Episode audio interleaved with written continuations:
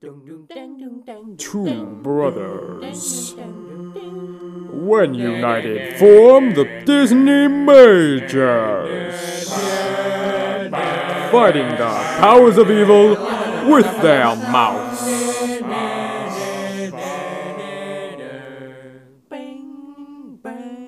Here's your hosts, Jake and Eli Hollingsworth.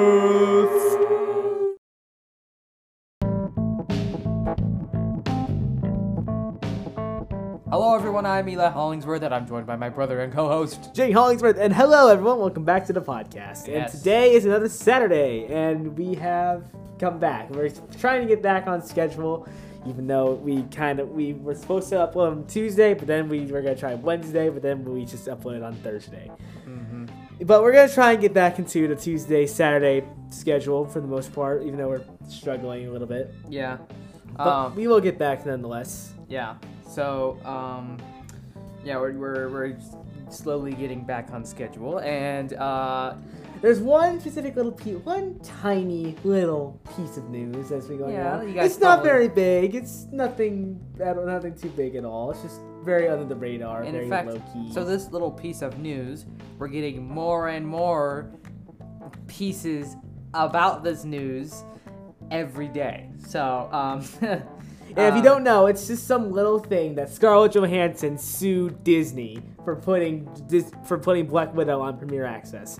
And if you're wondering why, here's the reasoning. When she signed on to do this, it stated in her contract that Black Widow would go exclusively to theaters and not Disney Plus Premier Access. mm, But because of everything that's going on with the world, with the COVID 19 whatever, they just decided to put it on Premier Access anyway.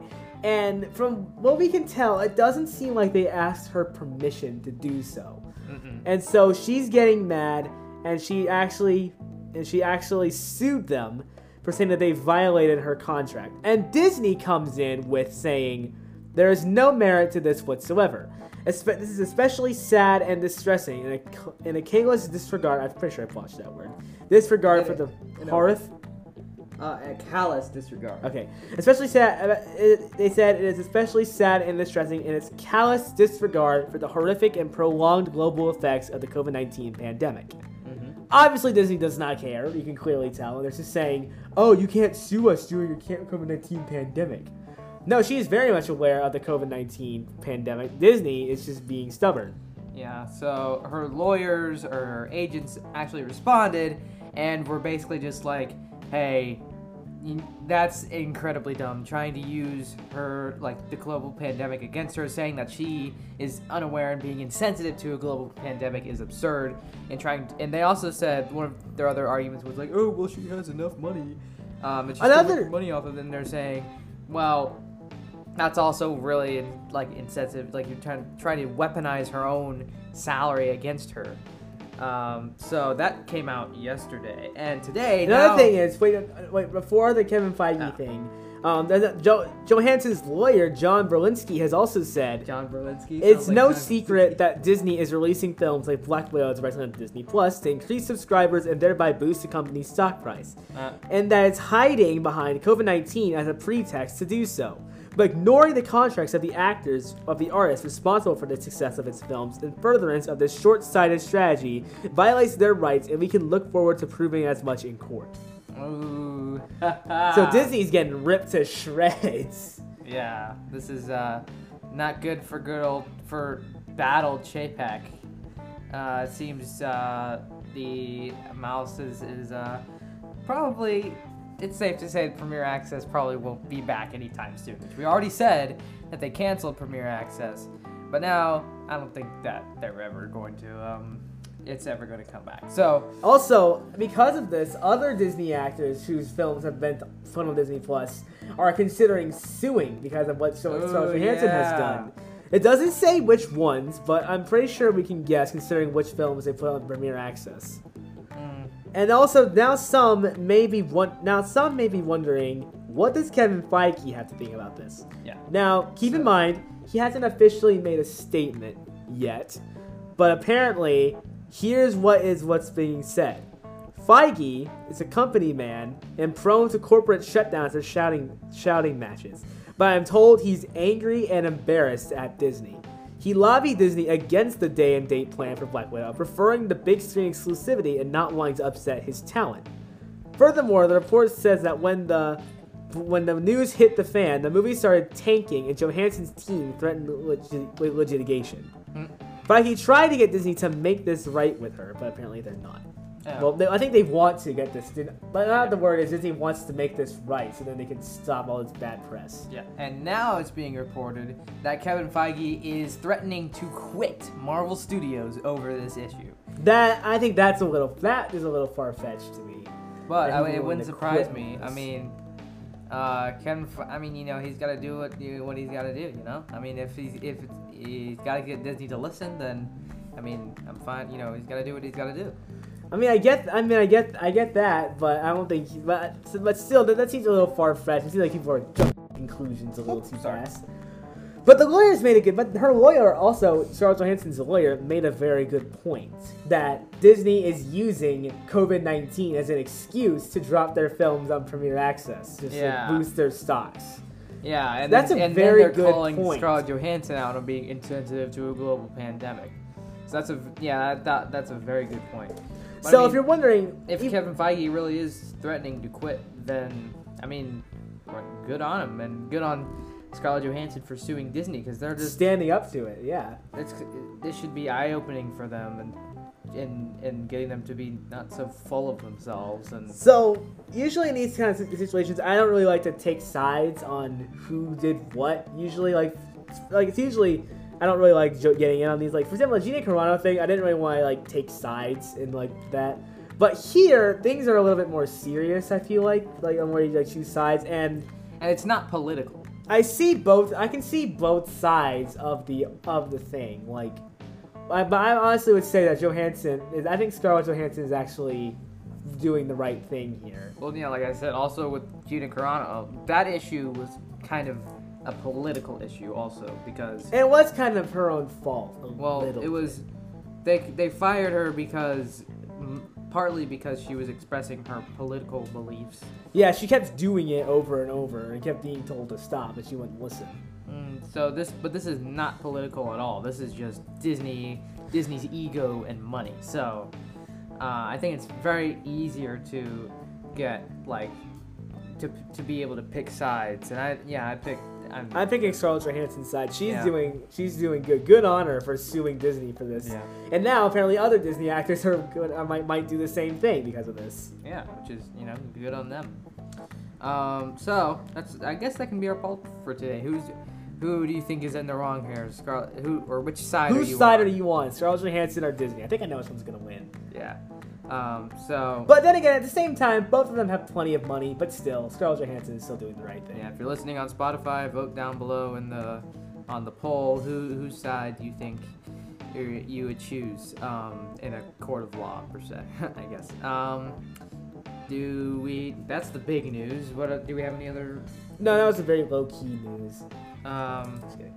But the, well, there was actually something for the Flash, actually. ah, okay. And it's something relating to the set. So I didn't know this until recently, but apparently there has been an accident on Oh. the Flash set, Oh, and it's apparently leading to it being shut down temporarily.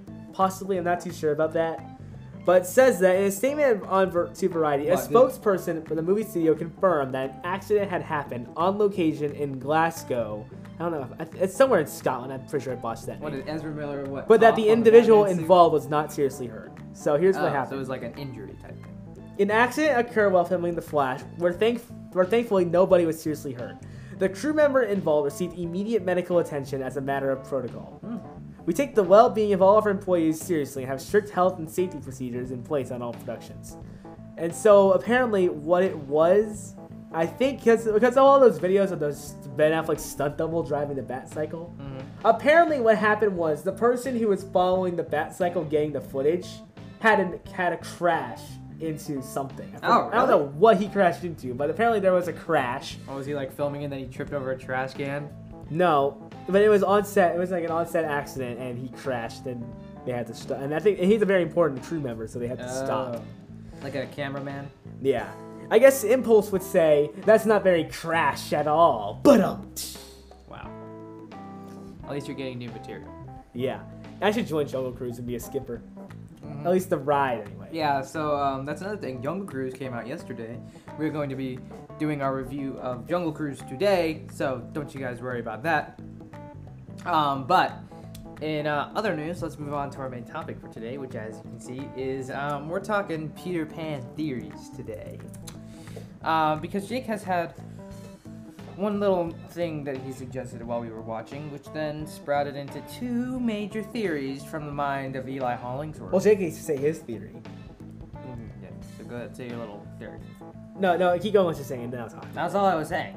Oh, okay. So here's my theory. I never pointed this out, so I know my theories have been hit or miss in the past. A, a lot of them have been hit or miss. Like, the like the most famous one is the Mon Mothma one I had about Scylla, which was proven wrong. There's also this one little one I had about Aladdin and Mowgli being related. that, that wasn't a theory, that was a joke. yeah. That was, that was not a theory. That's not allowed to be a theory. well, it could be. It could be possible. No, it can't. Anyway, so I'll talk about this later. I'll talk about it in the Jungle Cruise episode. But anyway, so as I was watching this movie, I was sitting there watching it, you know, just because we have to watch for the podcast, and then I realized that the dad, oh, not the dad, they're, they're whatever he is to them, Mr. Darling is his last name. He's such a darling, you guys. But um. Wow. Strike two. So Mr. Darling looks, Mr. and Captain Hook look very similar. I've noticed, and and they also sound very similar as well. If you put them next to each, if you put voice lines of them next to each other, you hear the similar. That got me thinking. Could be sorry. Could these two be related in some way? I'm like, I'm not saying that they're brothers. Well, the brother one's possible. But like, could they be related in some way? Like, because like Captain Hook, we all know loves Peter Pan, even though it's not what you think. He like that was weird. Hang on, let me fix that. Captain Hook does not like Peter Pan, and so uh, and so he's obviously like always trying to kill the kid because he's a bratty kid. Well, in Hook's eyes, he's a bratty kid. Yes, But- okay.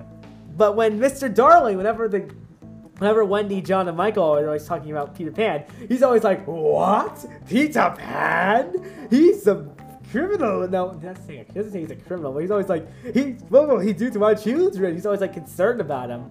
But I mean, you can, you can draw like a line of comparison between Hook and Mr. Darling when it comes to Peter Pan. They look similar, they sound similar, and they have similar reactions to Peter Pan. So I think that Captain Hook and Captain Hook and Mr. Darling are related in some way. I'm not sure how they're related. Maybe they're brothers or cousins or something. But they're related in some way, is my theory. I'll tell you how they're related. Uh, this leads to the, the big boy Eli theory.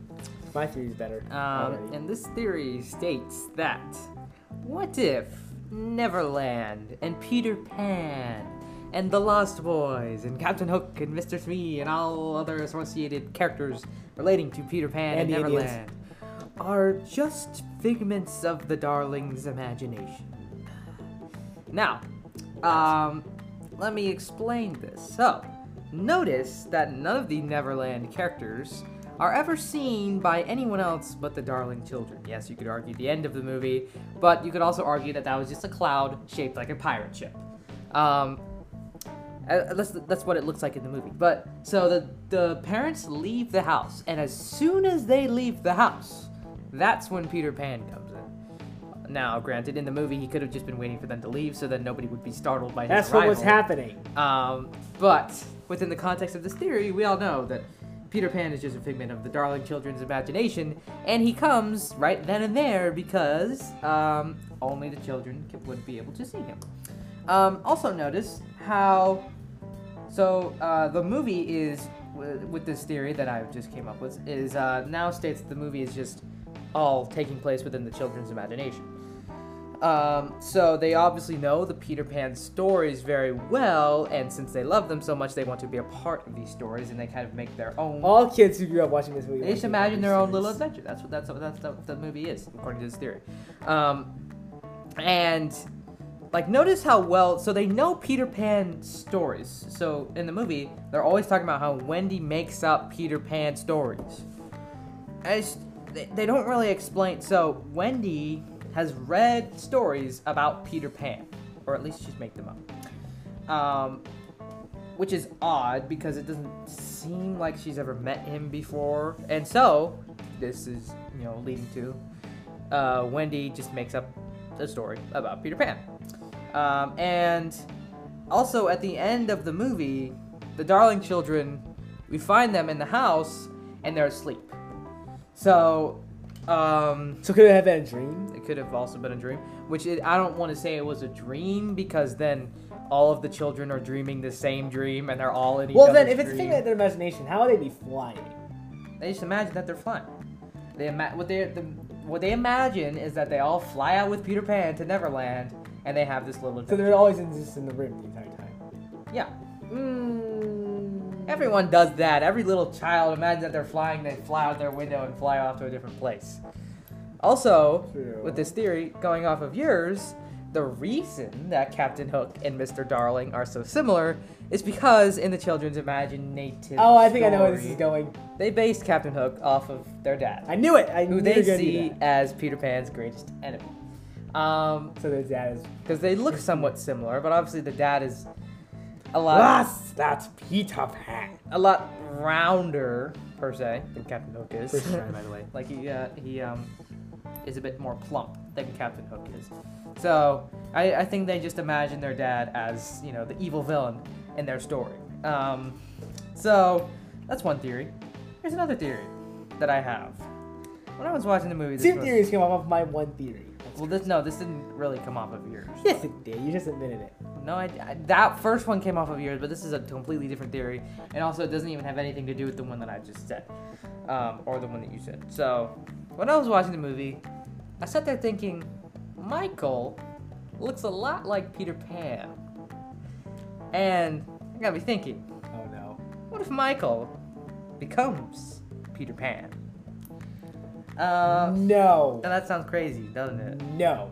Sounds crazy. No. I don't let believe that for a second. Let's all. So Michael is obviously the youngest one there, right? No. He's the youngest one there. He's like the little toddler baby.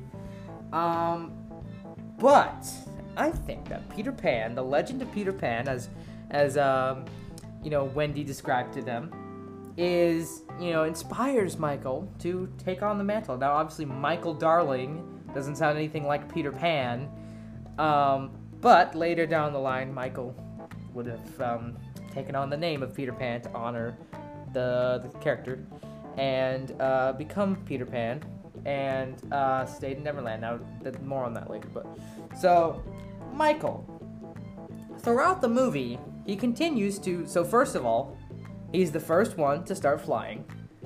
Um, granted, he's the last one out the window, but he's the first one to start being lifted off the ground. He's the first one to start thinking a happy thought, um, and um, start flying. Now, Peter Pan is not a mantle. It's his name. I know, but But you said take on the mantle of Peter Pan.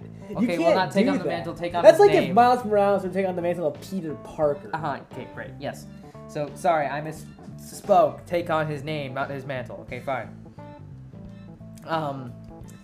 So, um, also, you you know that Peter Pan says in the movie he doesn't ever think about um how to fly, and yet Michael obviously hears how to fly, so he thinks about it. Um, but Michael is the youngest one of the group, so therefore Peter Pan might not just remember thinking about it. He just um, has just been flying for as long as he can remember, since Michael is such a young child. Um, also, when the kids fly to Neverland and they land on the cloud, and uh, Captain Hook shoots a cannonball at them, the first one, actually, the first one to see Captain Hook's ship is Michael. And the first one to react is Michael. He reacts before Peter Pan sees Captain Hook's ship and before the cannonball is shot at them. Um, so, a little instance of Michael's quick reflexes there. Yeah, well, he was just pointing out the pirate ship, but that, but he didn't know they were gonna fire on him. He's, he was the first one to see, and he was the first one to move out of the way when the cannonball was shot. Um, also, when the children were hunting the little Indian, um, the little Indian, uh, the Native Americans, and uh, actually Michael was the first one to notice the Indians. Uh, let's take note of that. His sharp Peter Panish skills coming into play. Uh, he was the first one to discover that the Indians were watching them, the Native Americans were watching them. Um, and there was one other thing I was going to say. Michael is the only child to defeat a pirate at the end of the movie. He is the only child to deal any sort of damage to Captain Hook's pirates. At the end, he puts a bowling ball inside of his teddy bear and he hits It's the a guy on the head with it. actually. Oh right, what did I say? Bowling, Bowling ball. ball. yeah, yeah. th- There's a bowling lane. I guess that party was really getting rolling. But um, strike Um, three. He is the only child to take out a um, Jolly Roger member, and notice he is also the youngest one there. So that says something. Even John is just like, "Go away, you big man," and he's just hitting him with his feeble. I like John. Don't make fun of him. I'm not making. Well, I'm making fun of John in this one instance. Like I'm just. I'm comparing. Like he's like. John's like hitting the big man with his little flimsy umbrella, and it's not even doing anything. That And then- umbrella is a man's umbrella. And then Michael comes in and bam, hits him on the head. So already showing his incredible Peter Pan strength, as well as he's like two, maybe three. Um, and he can like more lift a cannonball and well, never mind. Um, so already showing yeah his uh, bravery in the midst of danger.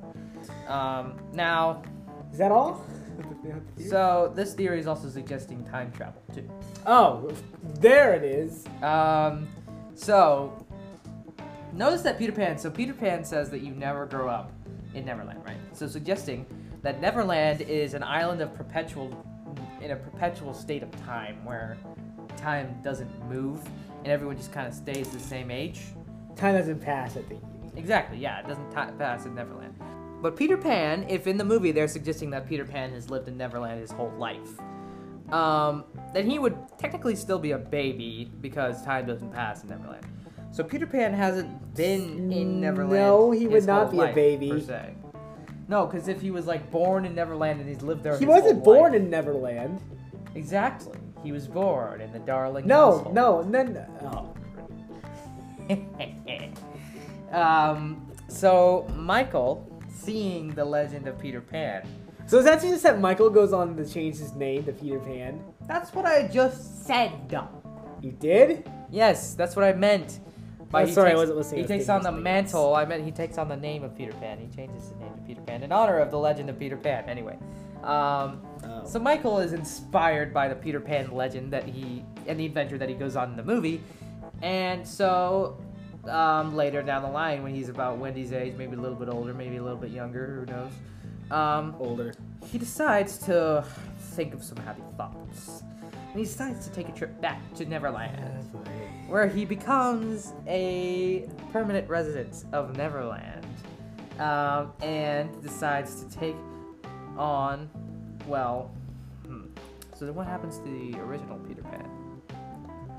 Um, so the original Peter Pan dies in an epic battle Uh, with Captain Hook, an epic final battle.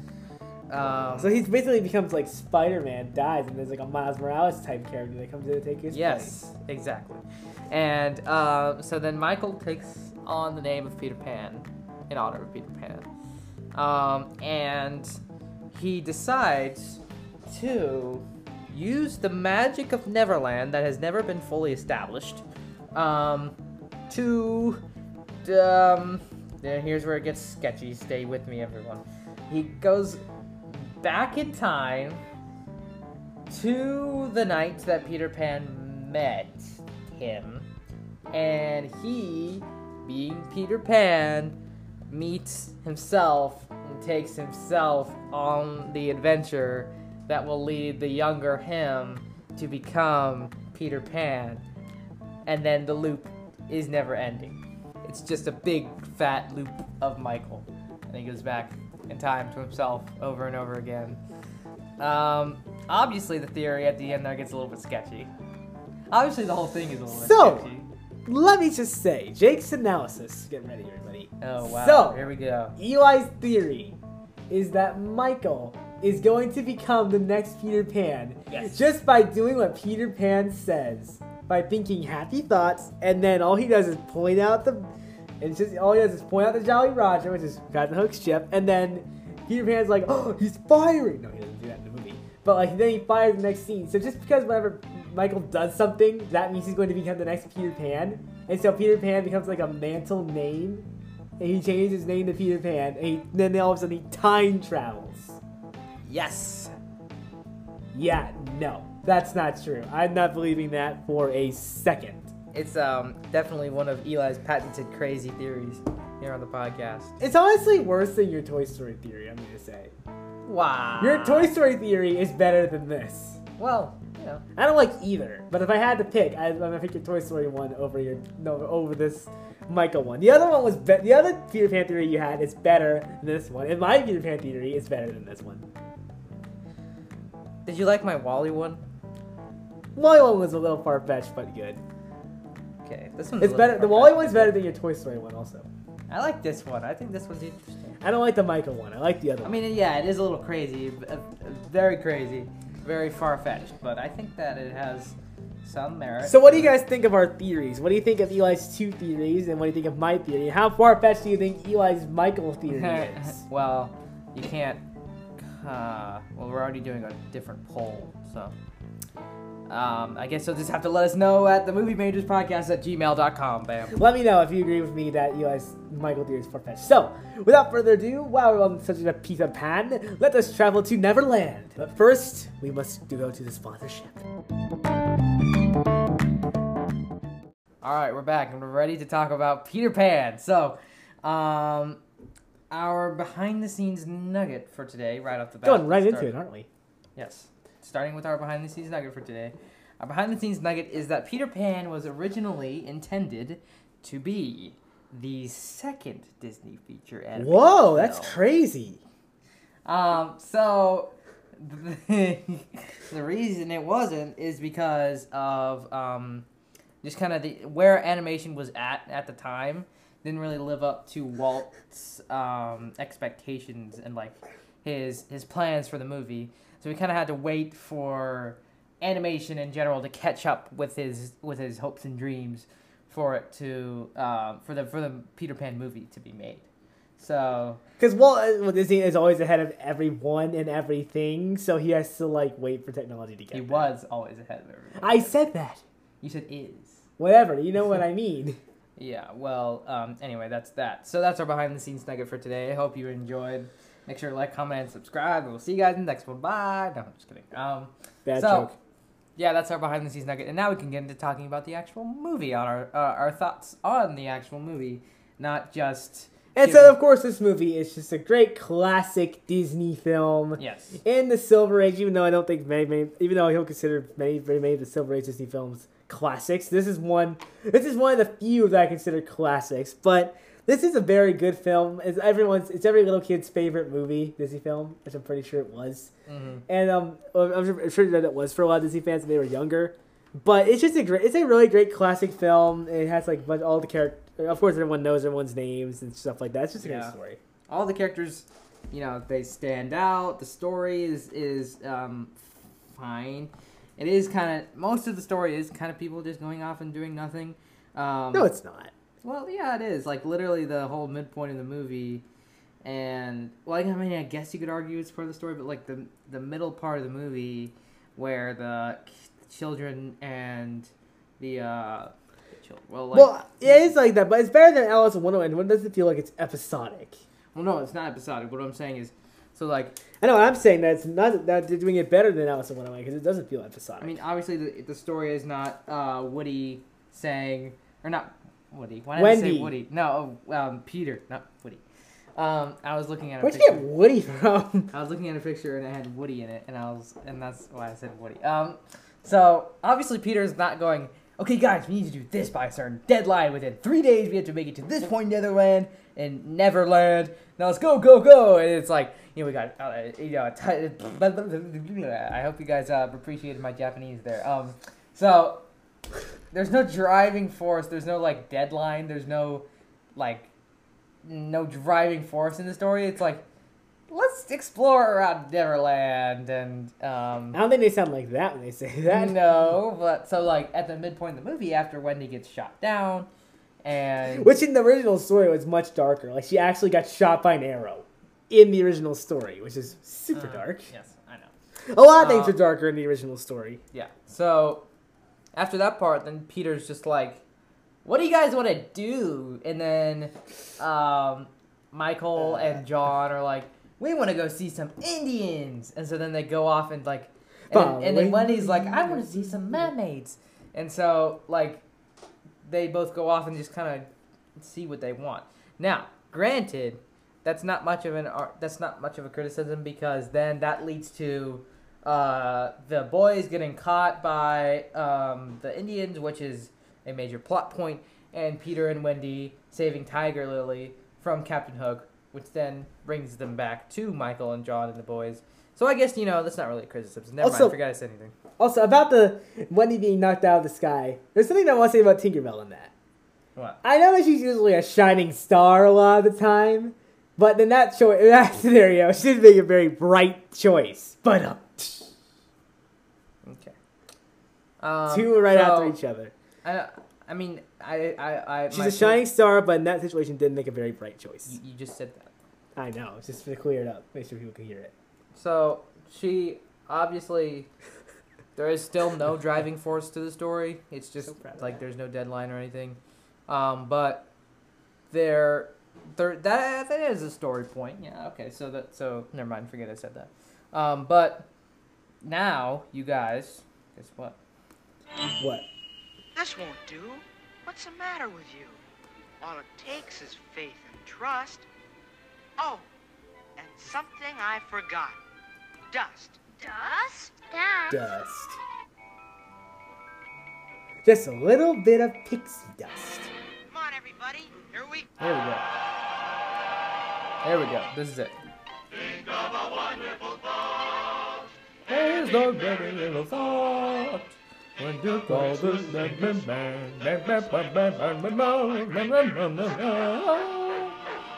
You can fly, you can fly, you can fly.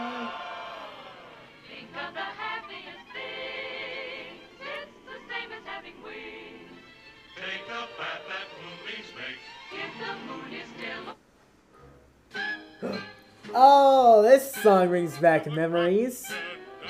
Don't be taken in by his welcome grin. He's imagining how well you'd fit within his skin. Never smile at a.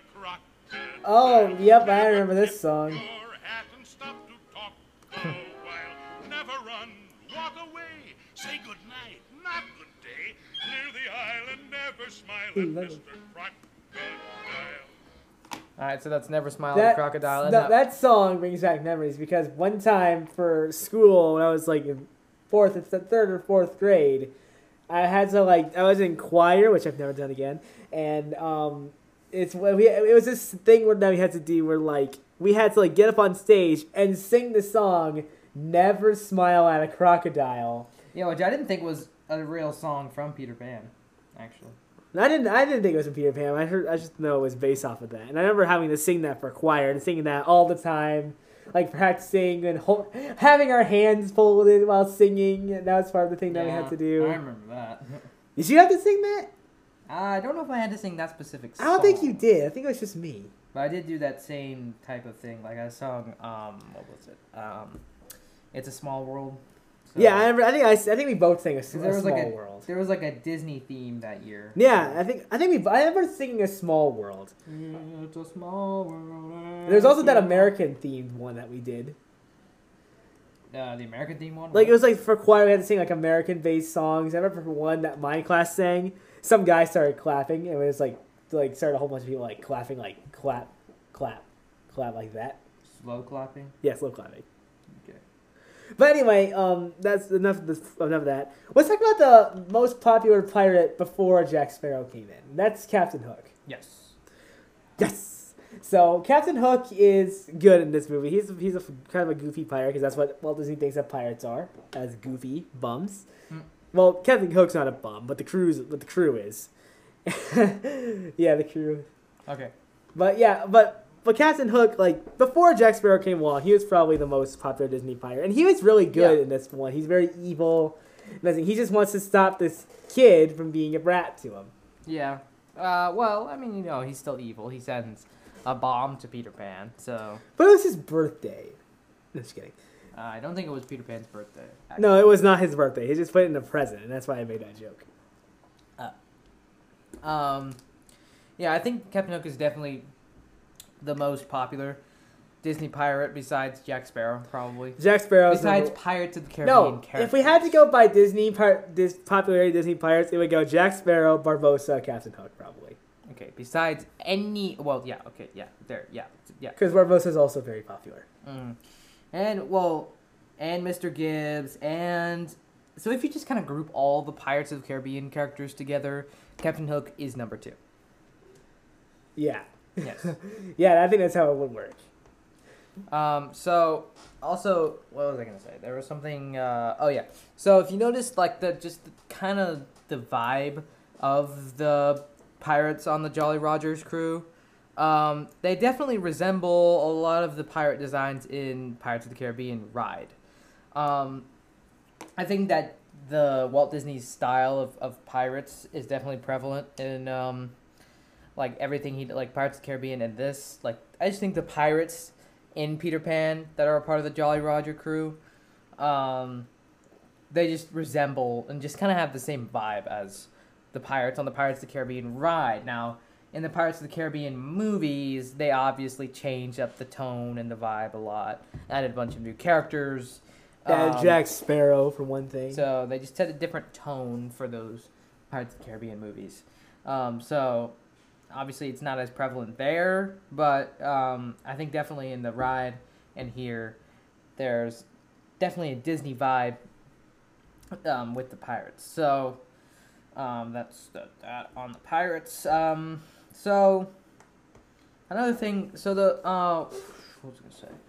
The uh, Peter Pan as a character um, is likable in this movie. He's a very likable character. He's a he's a he- heroic character. but in the books or books, in the book, he's not a likable character. He's No.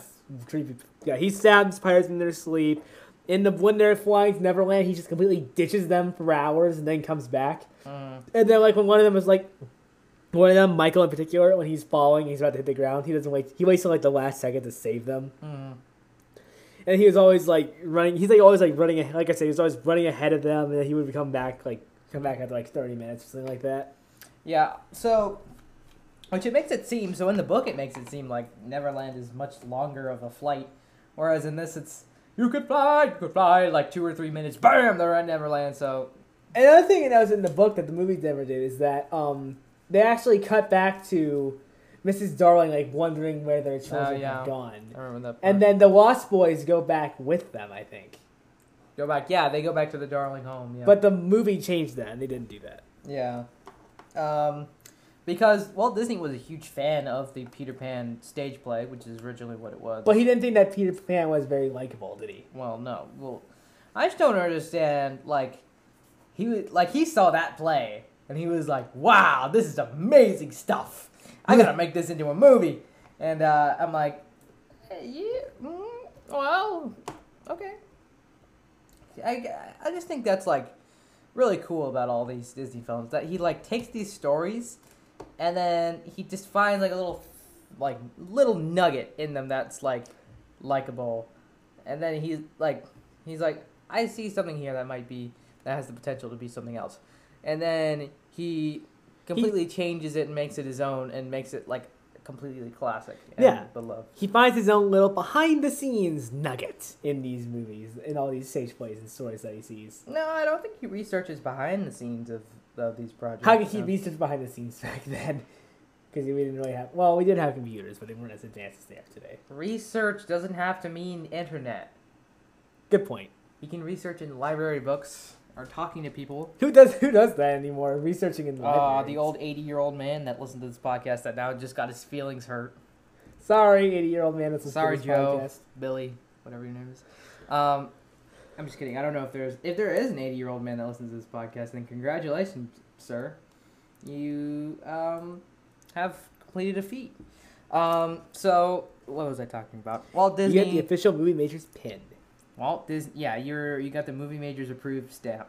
We need to make a movie majors approved stamp. I keep We talking need to make about a it. pin that people can put on their shirts. Yeah. Um, I need to. I like because because I'm always talking about. It. I'm like, you get the movie majors approved stamp. We don't have an approved movie majors approved stamp, so maybe we'll make one one day. Um, yeah, we should. so Any movie that we like, like any movie that comes out, we should that we like. We should you should like find a way to edit on approved, as in like who majors approved it. well, that's that would spoil our review on it then. Never mind. If we look at the cover, oh, they liked it. Okay. Uh, unless they're like hardcore listeners, then they listen. But And they want to know why we like it. yeah. So um, what, was I talking about? So Walt Disney likes Peter Pan stage play, fun, blah blah blah. Peter Pan obviously was changed from the books in this movie. But Um, and oh, one thing. Okay, so real quick, one thing that I forgot to mention in my theory that Michael is Peter Pan ugh. is the connection with Wendy, because obviously Wendy is Michael's uh, older sister. So, um, if you're trying to argue that Peter Pan and Wendy had a romantic relationship, um, then I could like that would be a little weird, obviously, for Michael to be in love with his older sister. Um, so my rebuttal to that is arguably Peter Pan slash Michael at this in the sticking back to the theory is may not have been into Wendy, just loved her as a sister. Um, because he never makes any romantic yeah, Movements, There's not no. really too many romantic implications. Sure, you could argue there's that part in the beginning when she tries to kiss him, but if you notice, Peter Pan's like backing away, slash Michael is backing away, and, No, not slash Michael. and is like, because I'm sticking to the theory. I'm talking about the theory here. So, Yeah, so he's backing away. He doesn't want to kiss her because he knows that she's his older sister, and he wants to be a respectable young Michael, darling boy. Um, and you can argue that Peter Pan's also more into Tiger Lily than he is, or maybe even Tinkerbell, than he is into Wendy. Yeah, I think I think you can make that point too. Yeah. He has a lot of girls that are into him, and uh, if if you had to rank them based on his level of interest, I'd say Wendy is probably ranked at the bottom of that list because um, he likes Tiger Lily a lot. He he he doesn't really acknowledge Wendy, except a little bit. And Tinkerbell, he says that Tinkerbell is the most important thing in the world to him. So, um, yeah, I think that he doesn't really have any romantic implications on Wendy. Um, sorry to crush your dreams, folks. So, um, that's my little thing on that. Sorry to crush your dreams, but yeah, uh, I don't think there was any romantic implica- imp- romantic implications between Peter and Wendy. Uh, I think it's just brotherly, sisterly love, whatever. Um, and he's more into Tiger Lily. So that would have been a plot hole to my theory, but I have just given my rebuttal. So bam, and um, He's your far fetched theory. that this might even tie more into the uh, into the our talk about the actual movie itself, because um, Also, it is a little sad that what seems like the main romance in this movie. You can say that Wendy's into Peter Pan. yes, you can. You can say that. Because as soon as they meet, she tries to kiss him, and she's like so jealous when he's with dancing with Tiger Lily, and Tiger Lily does the kissing to him, which is like Yeah. the Indian way of kissing. well, she didn't kiss him. What was that thing on the nose then? She just rubbed his nose. Oh, I thought, I thought that was the Indian way, Indian's way of kissing. Hmm, I don't know. Native Americans say. I don't think you're allowed to say Indian anymore. Oh yeah, because also that's the thing that's Well- fallen under controversy nowadays is the way that Native Americans are represented in this movie is the way they're treated like Indians in the old days, Mm. which is how they were back then. But now that's falling under controversy, and I can see that a little bit. Like I don't, I still think it's a little ridiculous. Yeah, I can see a lot of aspects where they're like being um negatory. I guess Because it's like what makes the red man red. yeah, obviously. that- Yeah, that can definitely be seen as controversial. Mhm. Controversial.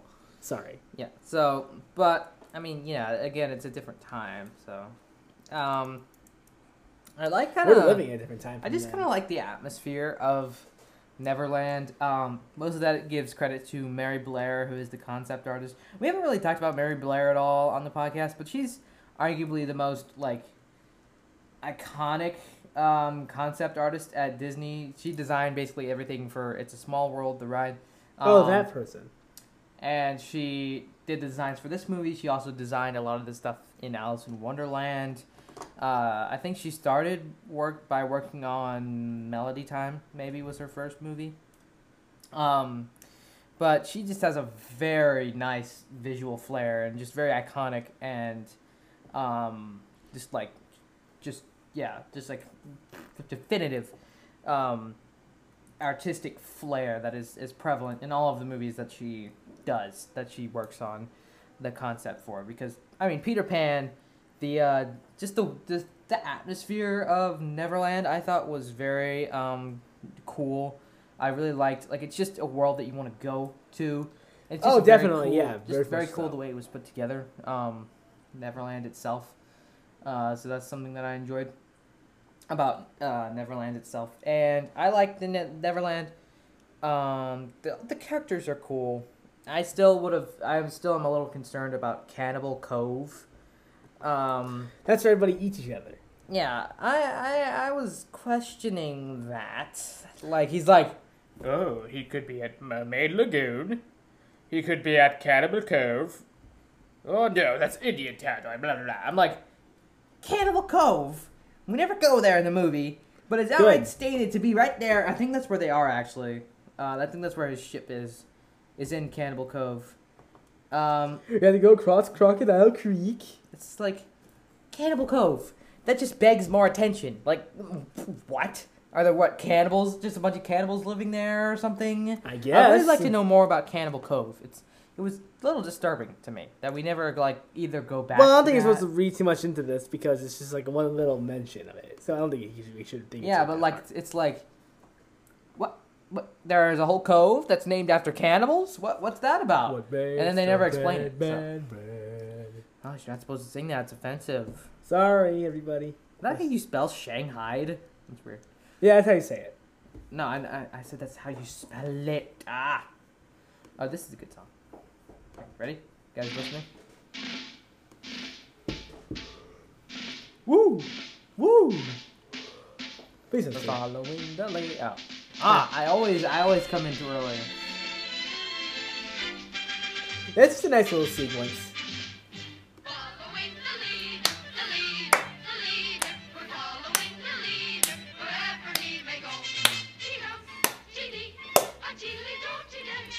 Following the leader from. That's nice. That's that was a cute little scene.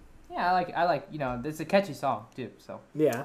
that helps. Um, yeah, I just um, This is a very good movie. It's it's very a very good made. movie. It's very classic. I can see why Walt would want to wait on this one. Yeah, I, I, and it, it turned out very well. Very Yeah. classic. Very awesome. Great, great movie.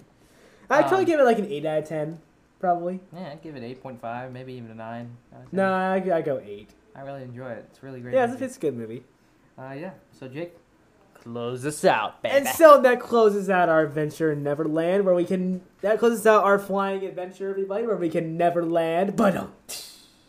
And so be sure to go check us out. Be sure to go watch Eli at Hollingsworth Enterprises and watch me at JVH Studios and watch for the what's that Minecraft Madness, Hollingsworth Gaming, and the Movie Majors YouTube channel, and through the eyes of a team, which will be going under, which will be undergoing changes soon. We'll get back to you on that. Be sure to also go follow us on Instagram at the Movie Majors YouTube channel, where we never post anything, but maybe we'll start posting stuff at some point. Be sure to also go check out the X Files podcast that I have with Eli Spencer, and, And you'll you'll hear us real real soon.